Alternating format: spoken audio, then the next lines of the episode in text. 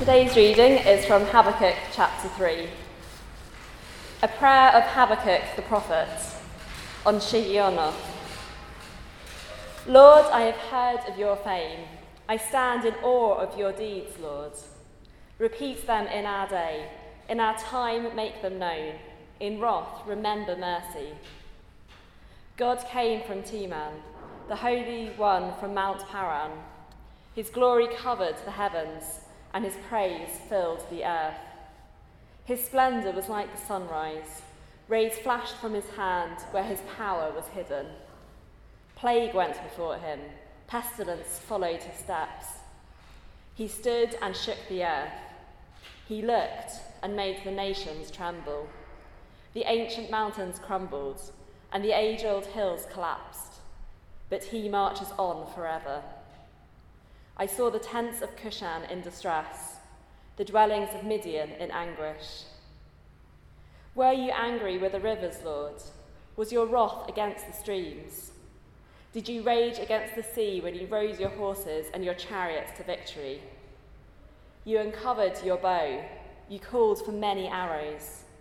You split the earth with rivers. The mountains saw you and writhed. Torrents of water swept by. The deep roared and lifted its waves on high. Sun and moon stood still in the heavens at the glint of your flying arrows, at the lightning of your flashing spear. In wrath you strode through the earth, and in anger you thrashed the nations. You came out to deliver your people, to save your anointed one. You crushed the leader of the land of wickedness. You stripped him from head to foot. With his own spear, you pierced his head when his warriors stormed out to scatter us, gloating as though about to devour the wretched who were in hiding. You trampled the sea with your horses, churning the great waters. I heard and my heart pounded, my lips quivered at the sound. Decay crept into my bones, and my legs trembled. Yet I will wait patiently for the day of calamity to come on the nation invading us. Though the fig tree does not bud, and there are no grapes on the vines, though the olive crop fails and the fields produce no food, though there are no sheep in the sheepfold and no cattle in the stalls, yet I will rejoice in the Lord. I will be joyful in God my Saviour. The sovereign Lord is my strength. He makes my feet like the feet of a deer. He enables me to tread on the heights. For the director of music on my stringed instruments. Should we pray? We've just read it. We want to pray it, Lord, that we who have heard of your fame, who do stand in awe of your deeds, Lord, we do come before you yearning for you to repeat them in our day. In our time, make known your goodness and your glory. In your wrath, remember mercy. And Lord, would this ancient word be spoken afresh into our minds, our hearts, our lives today, we pray. In Jesus' name, Amen. If you have a personal faith in Jesus, what really puts the wind in your spiritual sails? What gets you to the point of really wanting to sing or speak out God's praises? Is it when things are going well, when your plans are working out, things are lining up, you're getting where you want to go, and so you feel like saying, Thank you, Lord, and praising God for it. If so, what happens when the sun is not shining? When nothing's lining up? When hard things are happening to you or to people close to you? When you turn on the news and it's horrendous yet again. What then? This little book of Habakkuk speaks into those issues. It starts with the question, which was the series title, How long, Lord? And it ends with this prayer. Although, did you see from verse 1? It's called a prayer, but then uh, from verse 1 and right at the end, it's got music and it's written out as a psalm.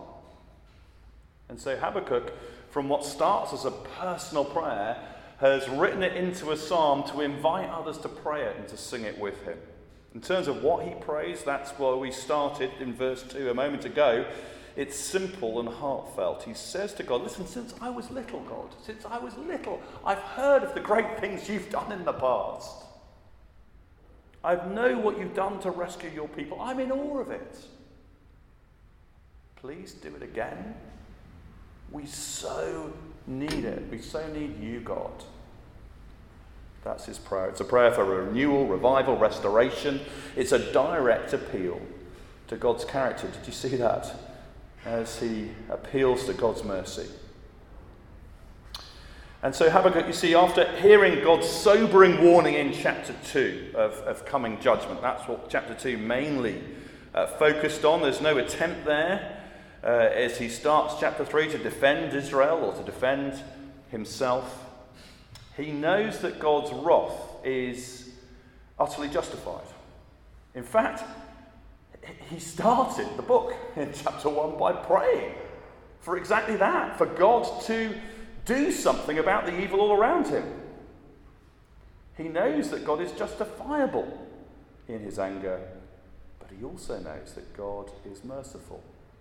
That God's mercy and grace are so strong that even when God is flagrantly ignored, disregarded, has to look at all the evil in the world, even then, he still loves, like a mother loves her children, pretty much no matter what, in just that total continuing way, whatever they do. And so Habakkuk, having prayed for justice in chapter 1, here in chapter 3 adds an appeal for God to show mercy. And again, as we note that, we want that to fuel and feed into our prayer lives, don't we? That we too might tune in to this kind of Bible praying. That when we come before God, we might come before Him not only about the personal things, our daily bread, but also about the big things that Jesus taught us to pray for. Your kingdom come, your will be done on earth as it is in heaven. It's why this is the verse that I went to on September the 11th, 2001. Habakkuk chapter 3, verse 2. That's the prayer itself. But Habakkuk doesn't just tell us what he prayed, he makes the whole thing into a psalm. And in verses 3 to 15, he gives a word picture of some of what has led him on this journey and, and advanced him on the journey to say that he's in awe of God's deeds. In verses 3 to 15, the, the bulk of it, we get this vision of God on the move, the mighty creator coming to confront human evil and wrongdoing. And he comes with cloud and fire and earthquake. And if you've seen any of the Marvel movies or the sort of Hollywood superhero genre, then you'll have seen what Hollywood would do with a description like this, as the lead character would be filling the screen. And there would be a spectacle to witness and what you see, awe inspiring visuals, and surround sound to make your seat shake if you've watched any of those movies, just, I'm sorry I've, I've spoiled the formula there, but we recognize the formula that they use. Well, this is an ancient poetic version of that, and actually, it's even bigger, the picture it ends up painting, because it's layer upon layer of a word picture based on what God has actually done in the history of Israel. Things you thought were permanent, like age old hills, crumble and collapse. Things the ancients worshipped, like rivers and the sea, they just do what they're told by God. As they did with Jesus, too, if you remember. Habakkuk is thinking particularly about the events of the book of Exodus the rescue from Egypt, the defeat of Pharaoh and his army, as a template of what God has promised that he'll do again which is described in chapter 2. Because God has a track record of using His power, His might, to stop the evil and oppression of the world and to rescue his people. And so if you flash down to chapter to verse 16, as Habakkuk remembers it all, as he sings it all out, he's overwhelmed. Going weak at the knees. You can imagine him falling face down before recovering uh, and realizing that, that God's awesome power, what God has done in history, means we can have total confidence when he says in chapter 2, Woe to Babylon. And actually, re-preaching this at this current time, I don't think there's ever been a time in my life that I've been so aware that it is good news that there is a mighty God who will put a stop to human evil. As we see people at a shopping centre destroyed as just sort of casualties of the, of the war, and you think, Woe to Babylon, Lord, you've said it. Evil will be accounted for, it will not have the last word. And Habakkuk says, I'm going to put my faith in that. I'm going to wait patiently for the day of calamity to come on the evil empire of Babylon, then, and anything like Babylon since. And that is the sort of confidence you and I can have as we read the promises in the Bible, Old and New Testament. If God has said it, He will do it, definitely. And actually, for us, it's even stronger than it was for, for, for, Habakkuk back then because as we look at the Bible, we've got more of the history of what God has done through the ages. We can see a repeating pattern of God making promises and people having to wait, but then those promises coming about. Supremely, we see it in a long wait from, uh, for the Messiah, all the way from Abraham. Where it says, promise one of his offspring, all the worlds, all the nations blessed through one of his, through his seed all the way from Abraham through the history of Israel until the coming of Jesus. And of course, that's how Habakkuk's prayer for God to, in wrath, remember mercy, how that prayer actually was supremely answered as God in Jesus died on the cross, as he took his own wrath against human wrongdoing on himself so that he can have mercy on all who turn to Jesus. We sung it, didn't we? I cast my mind to Calvary, where Jesus bled and died for me. I see his wounds, his hands, his feet, my Saviour on that cursed tree. That's where the prayer was answered supremely. That's the Christian hope. That that is, the, that is who God is. The God who, even as he opposes evil in the strongest way, remembers mercy for all who call out to him. And so it is that this book, this book ends with one of the most remarkable statements of faith anywhere in the Bible. Uh, verse 17 and 18, uh, you get it. Verse 17 describes devastation, basically, in an economy like Israel's. No figs, no grapes, no olives, no wheat, no barley, no sheep, no cattle, that isn't a bad year. That is the total collapse of the economy. It's death, it's famine, it's no safety net, no government to help. Yet, Habakkuk says, verse 18, not just all this is happening, but I will trust the Lord. He says, I will rejoice in the Lord. I will be joyful in God my Saviour.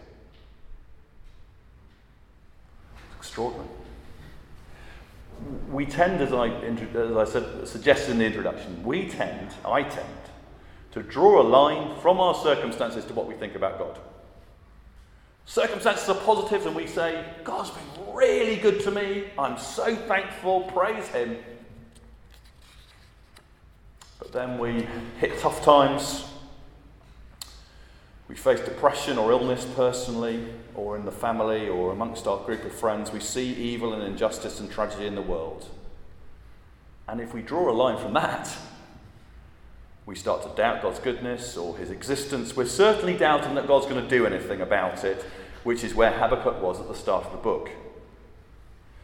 But by this point, he ends the book.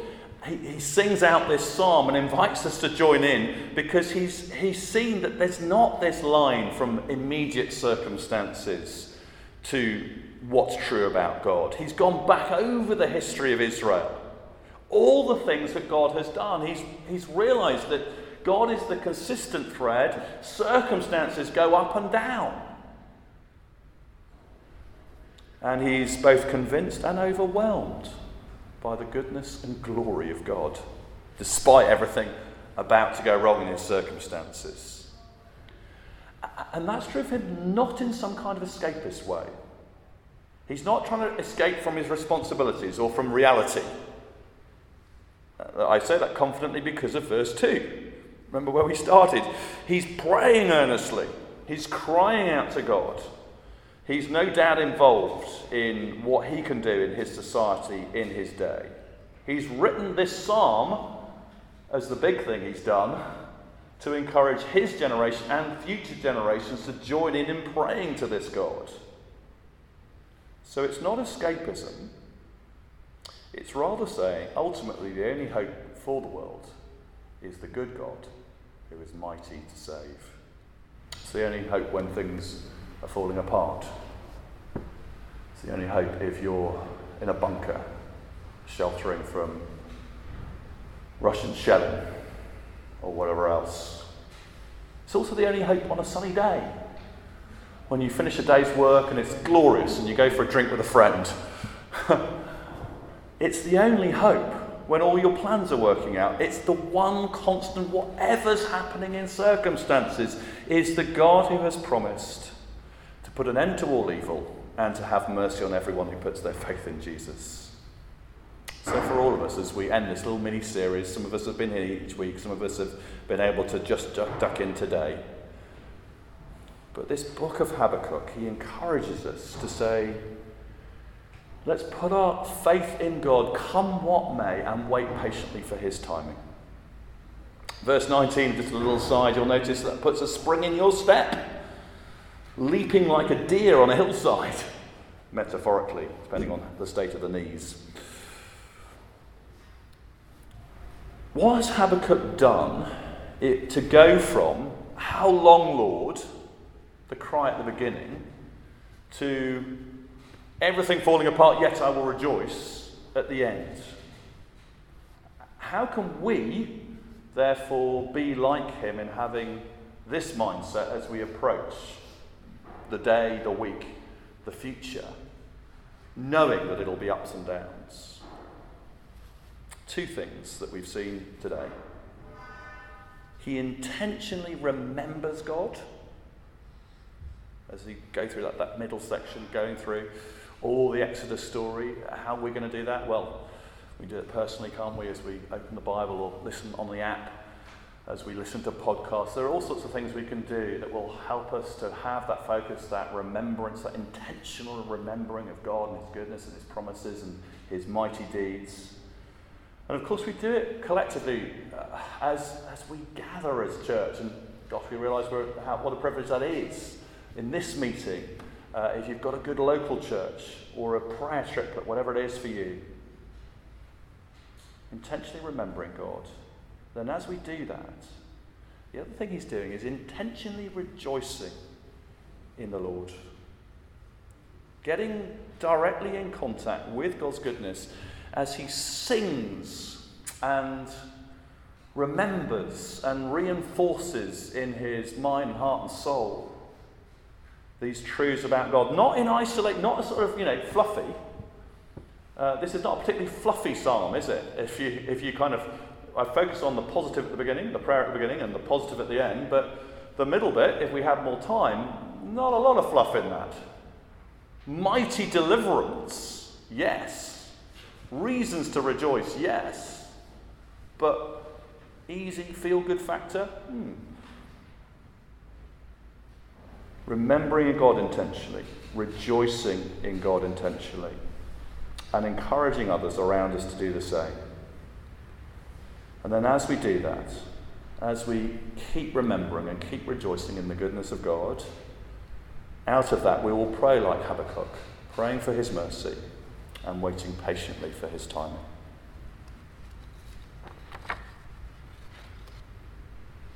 Father, we ask that each of us uh, in our individual lives, in our families, in our responsibilities, in our home communities, and our churches, might be those who do pray like Habakkuk, like Jesus taught us, who don't only pray for our daily bread, although pray, praise you, Lord, that you care for us so much that you invite us to do that, but also get involved in this big work of praying your kingdom come and your will be done.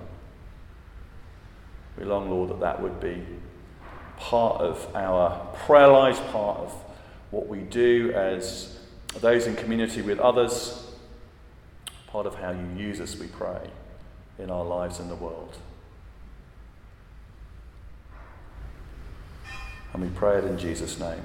And we pray, Lord, we pray as we prayed at the beginning, that you would indeed bring renewal around the world after this season of COVID, after this horrendous war that's going on. We cry to you, Father, that you would bring a swift end to the conflict in Ukraine and, Lord, other conflicts around the world that are just bubbling up and spilling over.